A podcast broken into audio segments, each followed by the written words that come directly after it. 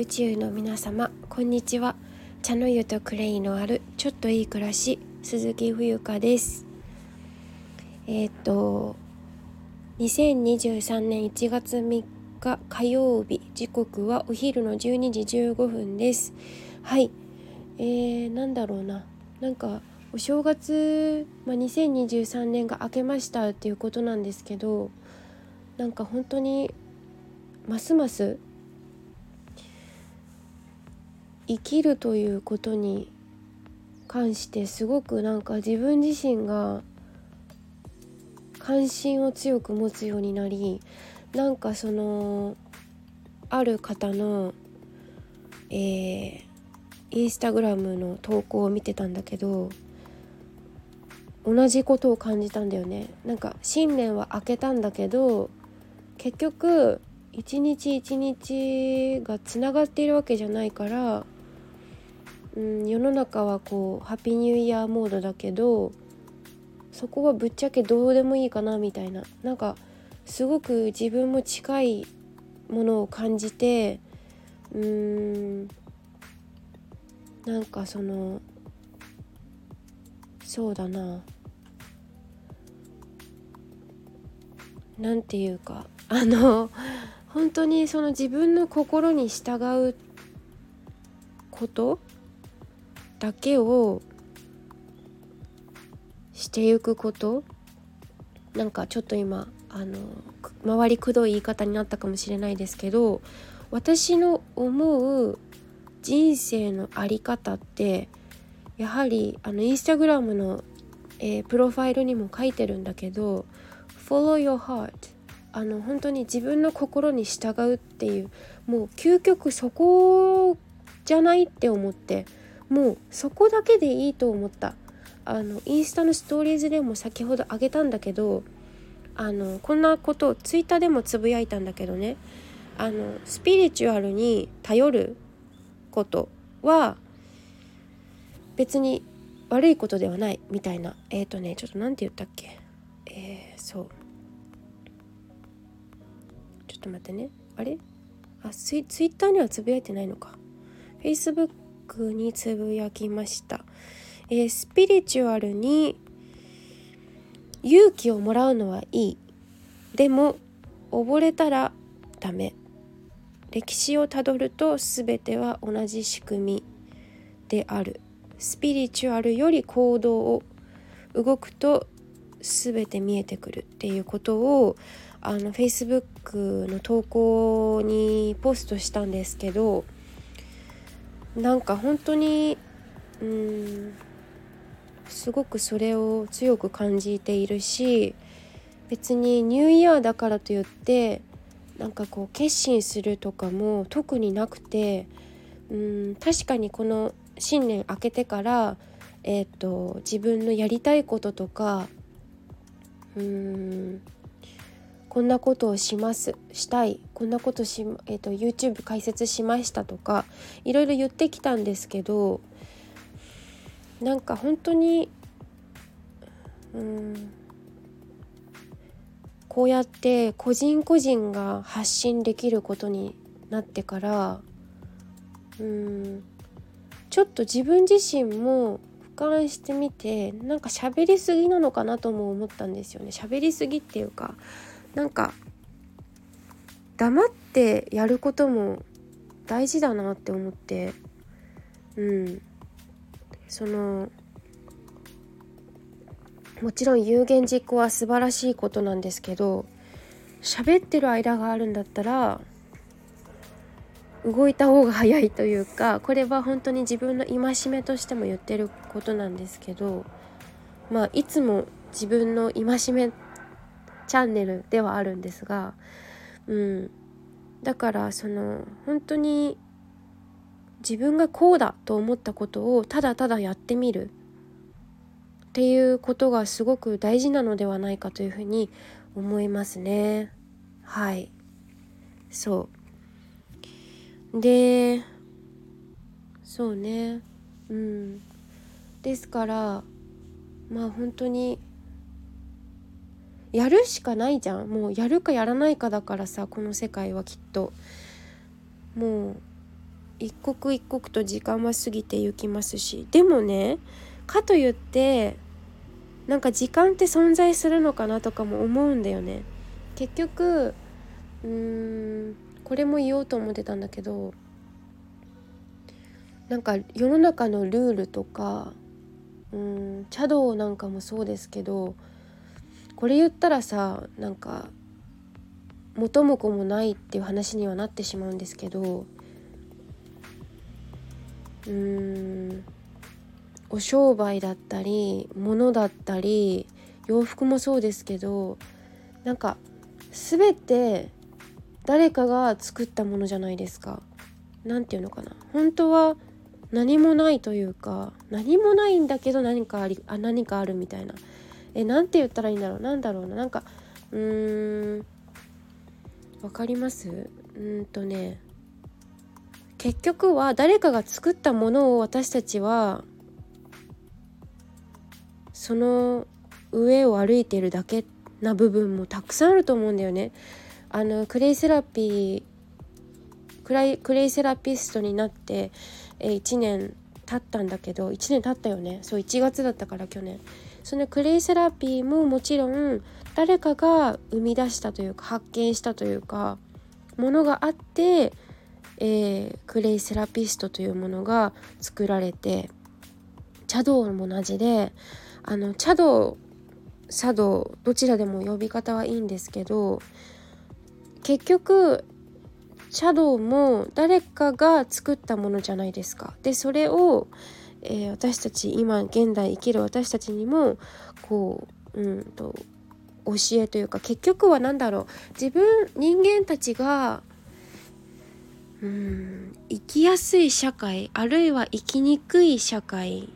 やりにくい社会 やりやすい社会を生きていくための道しるべとしてそういったものが作られているんだなっていう風になんか感じるんだよね。だからうんなんかちょっと変な小難しい話になってるかもしれないんですけどうんその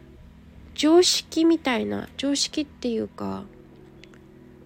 その一定のルールを守るみたいなところから外していく必要があると思うんですよね。まあ今日はそんな話をしようと思って、えーと、収録をとっています。はい。まああの本当に私は通常運転で行きたいと思いますので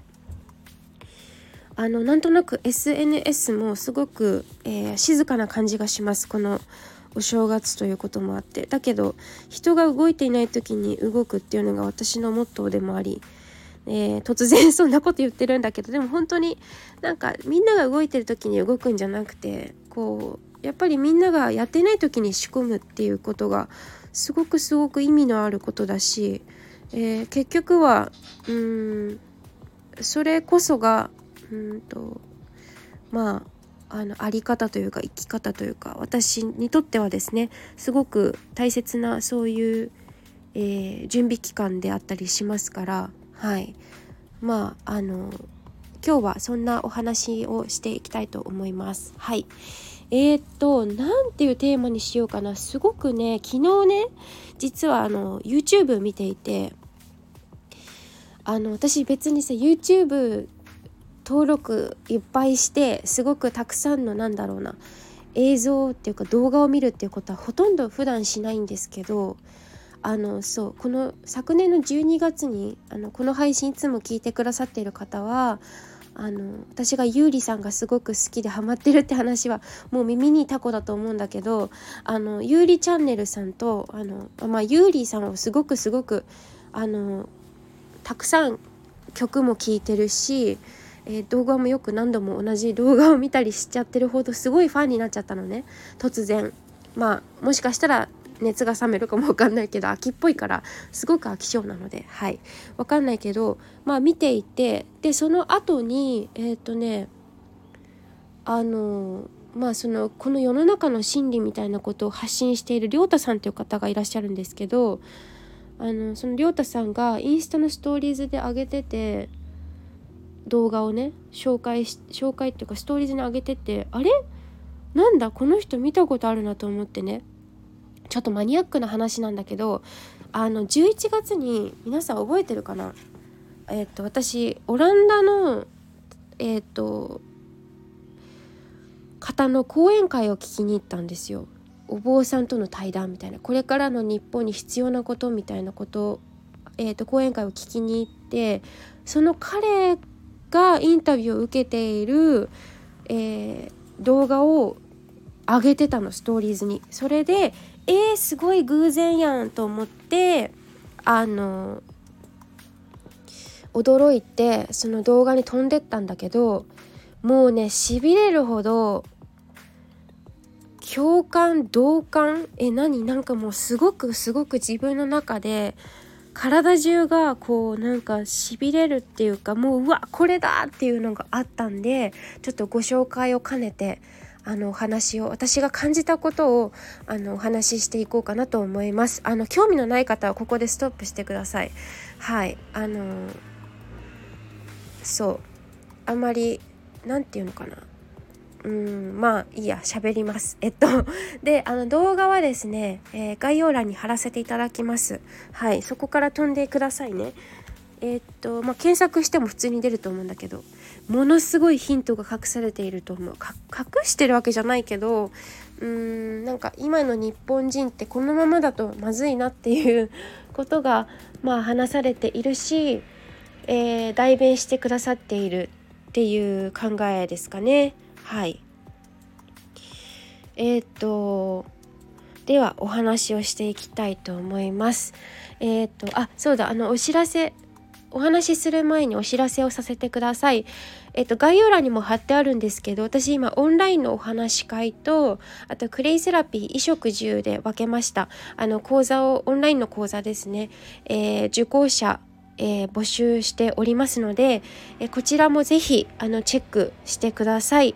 えー、ご縁のある方との、え出会いをすごく心から、え楽しみにしております。はい。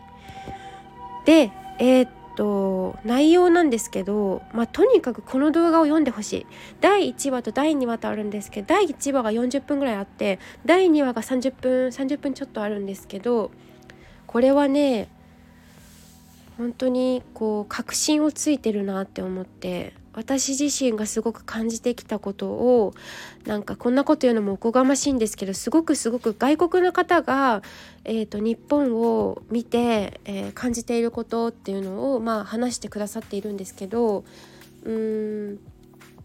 私の気持ちを代弁してくれているような気がしました。すごくすごく言語化が上手でそのためにもこの前の配信でもお話ししたけどやはり英語を学ぶっていうことはすごく意味のあることなんじゃないかなって思います。はい、あそう英語のあの歌を上手に歌いたい人の、えーと、オンラインの、えー、モニターさんも今募集しているので興味ある方は是非ご連絡ください。はい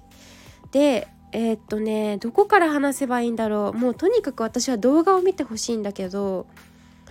私が感じたことを書く書くっていうかお話ししますね。何回も言ってるけど。なんか既存の道から脱却して周りと違うことになれる必要があるっていうことを言っていたのでまあそれをもうパクって題目にしようと思ってるんだけどなんかもう本当にそうだなって思うんだよね。マスクの話若者のマスクの話も出たんですけど若者だけじゃないですよね。うーん何て言うかな。私たちやはり最初の話じゃないけどあのそのままその用意されていた道に、えー、道を歩いているだけみたいなところがあってえー、っとどえー、マジどこから話せばいいんだろう。あのほん今ってさうん皆さんどう考えてますか？あの生活していてなんかこう、うん、差別じゃないけどあのこの2年間3年間、えー、情報戦争だっていうふうに言われていると思うんですけど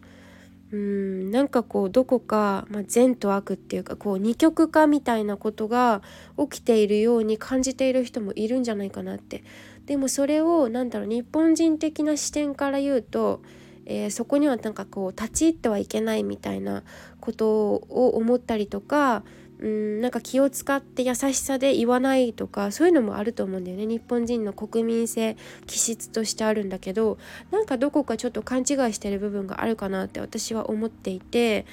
うんとそのえっ、ー、とね名前忘れちゃった。ちょっと待ってね。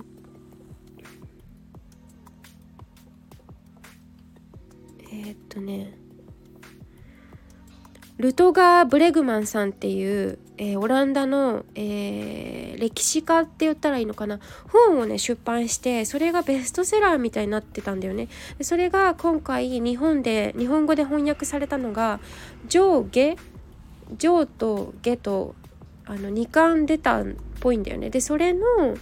えー、まあお話本のところからこうつまみかいつまんで、えーと、対談が行われてたっぽいんだよね。まあそんなことで、えーと、話があちこち行っちゃうんですけど話を戻しましてまあその彼が言っていること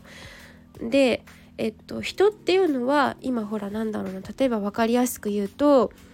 えっと、お注射を打ったか打たないかまあこんな話は昔からあるんだけどえっとなんかこう、うん、自分が正しいと思ってているとか自分が、えー、間違って何て言うのか自分が正しい正しいっていう主張が多すぎてなんかそれ自身それをやることによってあの争いが生まれるみたいなことがあると思うんですけどまあ根本的にそういうのがあったとしても人っていうのは実はあの人を助けたいだけなんだよっていうことをおっしゃってました。うん、あのなんかねこういう実験をしたらしいの。これヨーロッパでしかやってない実験みたいなんだけど実験みたい実験のようなんですけどある、えーと、女性がなんかやったみたいなんだけどあの道端であの倒れている人がいたら助けるのかみたいな。で私たち想像としていや助けないだろうっていうふうなことを思っちゃうらしいんだけどなんかね何何個や何回やったか分かんないけど90%がその倒れている人を助けたらしいんですよね。でそれもあの女性が多かったみたいなのね女性が多くてっていうことが結果として出たらしくってもともとはその人間っていうのはすごく実はフレンドリー友好的であってうんとすごくこう助けたい人を助けたいという気持ちが強い生き物らしいんですよ。でなんかこういろんな複雑なことが起きているように見えるんだけど今もそうだけど過去もそうだよね。戦争とかいろいろあるんですけど本当はそのシンプルな、えキーワードとして女性そして、えーと、フレンドリーさはいなんだそうですよ。だからあのこんなこともね言ってたんだけどブレグマンさんがあの私たち日本人ってうーんなんか私はさ何だろう冷たいのか温かい人なのかちょっと分かんないんだけどぶっちゃけ。でもその彼が言ってたのはその道で例えば電車か電車でもいいんですけど道を聞いたとするじゃないですか。そうするとあのすごく親切な人特に日本は親切みたいなんだけど道を案内してくれたりあの時には人によってはその行きたいところまで一緒に行ってくれるっていうパターンがあるということをお話ししていました。私それ一理あるなと思ってだから根本はすごく優しいんだと思う人間。まあ特に日本人はそうなのかもしれないね。何だろう世間知らずっていうかちょっと分かんないけど。でそこで例えば対価とかもらわないじゃないですか。ちょっと案内したんだからお金くれっていうことはにはならない、うん、これ私この前もさあのカナダの男性とあのえっ、ー、となんだっけ舞踏を習った時に一緒だった人と話してたんだけど本当に日本人はフレンドリーだって言ってました。あのすごくそのうんそう同じこと言ってたんだよね。本当にあの道を聞いただけなのにえっ、と一緒にその目的地まで一緒についてきてくれたみたいなことを言っててでもそれに対してそう先ほども言ったけどあの対価は求めないじゃないですか。全部フリーですよね。無料でやってる無償でやってるんですよ私たちって。うん。まあどこぞの国は分かんない。あのもしかしたらねあの女性だったらレイプされてるかも分かんないし分かんない。これ分かんないですよ。私が勝手なこと言ってるから。でもそういうことってありえるじゃないですか。まあ日本でもそうかもしれないけど分かんないけど。うん。であと言ってたのはあのその日本えっ、と日本ですごく無駄な仕事が多いって言ってて私もすっごいそれわかるなと思って。自分自身が会社員やってた時にまさにそれ思ってたんだよね。もう1日8時間働くっていうその何なのそれと思って。その結果を出す生産性があのー、日本とオランダを比べるとですね長時間労働で生産性が低いんですよ日本は。はい、でそれに対して、まあ、オランダですけどは短時間労働で1日3時間とか1日もっと8時間はないに1日3時間とかで短時間労働で生産性が高いっていうことをおっしゃってました。うん、あとその日本の無駄な仕事が多いっていうのは彼が日本に来た時に5年前かな奥様といらした時にあの空港について、えっと、iPad で あのこれすごいわかるんだけど iPad で女の人女性多分アルバイトだと思うんだけどわかんないけどがあの iPad を持って階段はこちらですってただ案内をする人案内をするだけの仕事とかもうすごくすごく無駄だって言っていてもうなんかめっちゃ私は縦にあの首をすごく激しく振りたくなったんだけどまあ要はそういうことです。わかるかなこれ。めちゃくちゃ本当に何だろう、まあ、言い方を変えるとすごく親切なのかもしれない親切なのかちょっと分かんないな。はい。でまあこの1日3時間労働っていうのは1930 1930年にすでに予測されていたことらしくってこれの言ってた本人が、まあ、もももちろん亡くなってるんだけどなんて歴史家だったかなちょっと外国の人なんですけどあの調べたら出てくるっていうか YouTube 見たら分かりますはい。そうだから1日3時間労働が普通になる。普通っていうか一般常識。うんなんて共通認識になるよっていうことが言われてるんですよ。しかも1930年にそれが言われてるんだよ。うん、私たちまだ未だ日本はなんかこう変わらないままでいるけどまあその背景にはいろいろあるんですけど。そうであの若者が日本の若者を見ていてまあそのやる気をなくしたりとか生きる希望を見いだせない気持ちも分かるっていうことを彼はおっしゃっていたんだけどなんか私も別に分からないわけじゃないけど自分がこうやって独立して自分の力でこうあの力っていうか、まあ、皆さん本当にいろんな方の支えがあって今いるんだけどうん自分から行動を起こすことの、えー、真っ当さというかこれはなくしては今後は多分生きることは難しいと思う。それくらいにきっともう時代がうんもうなんだろう残された時間は少ないって言ったらちょっと大げさに聞こえるかもしれないけどでも本当にそこまで来てると思うんだよね。あの本当に高齢者っていうかねあのベトナムはさ確かあの平均年齢が26歳なんですよ。でも日本ってどうですか？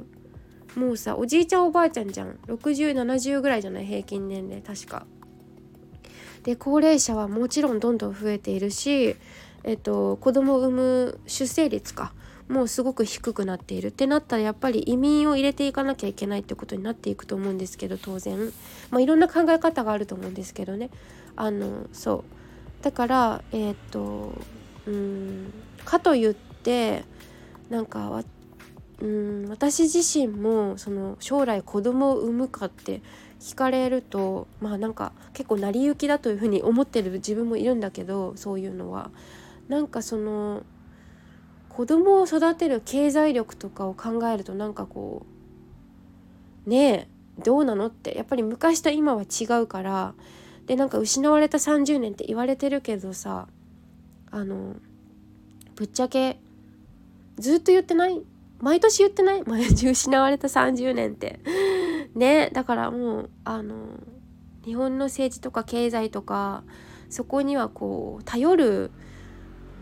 うん信じる頼るっていうのはちょっとしてもいいかもしれないけどあの自分自身はそうだな。もうなんか自分のことでいっぱいいっぱいというか、うん、自分が楽しくあのやって結果人が助けられたりとか人の心が軽くなったりとかそういう風になっていけばいいなって思っている部分がすごくいっぱいあるのでうんなんか出生率まあいろいろな問題は日本日本抱えていますけどなんかすごく自分次第でなんなんかなんと何にでもできるしどうにでもできると思う部分がいっぱいあるんだよね。なんかこうそう。結構人のせいにしたり、まあ、自分が過去さすごく人のせいにして生きてた人間だからわかるよ。そのなんだろうな。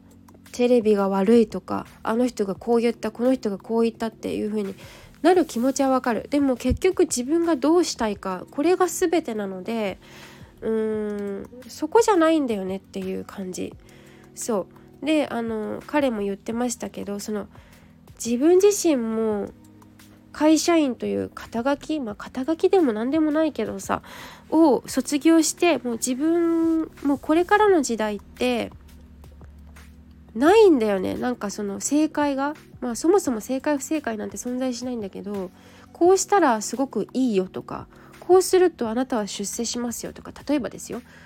なんかそういうのってもうマニュアルないんだよね。もう何がヒットするかわからない世界なので今生きている私たちの時代っていうのは本当にこ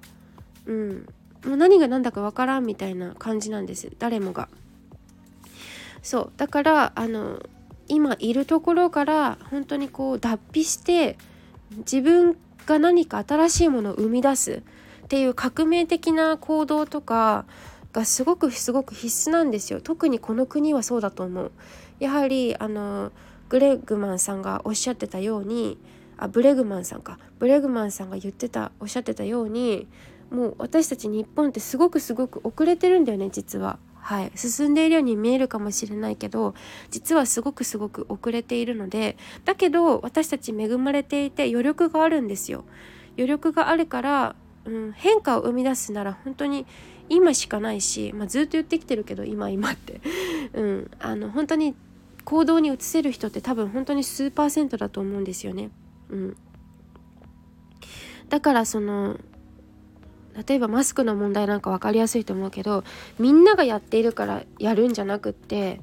自分独自自分はどうするかなっていうのをやっぱり考える必要があるし会いたいと思うなら会えばいいしそのすごく気になる人がいるんだったらね。あの気になる著者とか気になる講演会とか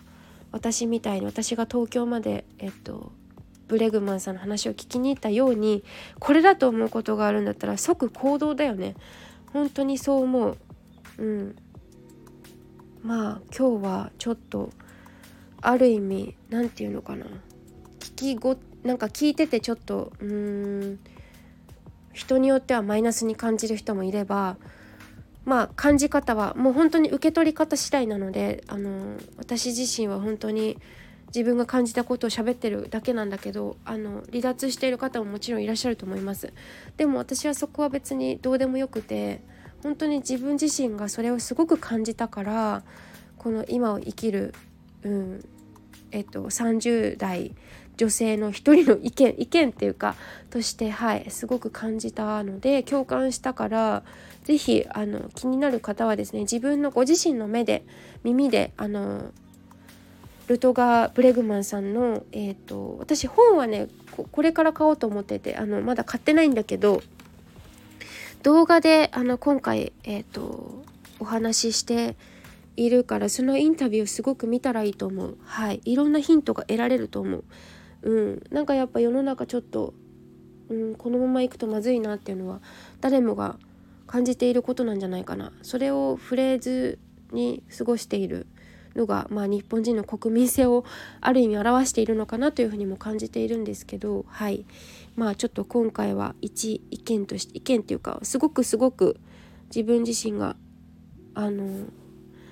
納得っていうかうわよく言ってくれたというかよく言ってくれたって言ってる場合じゃないんですけどぶっちゃけ。でも本当にその代弁をしてくれたような気がしたのではい、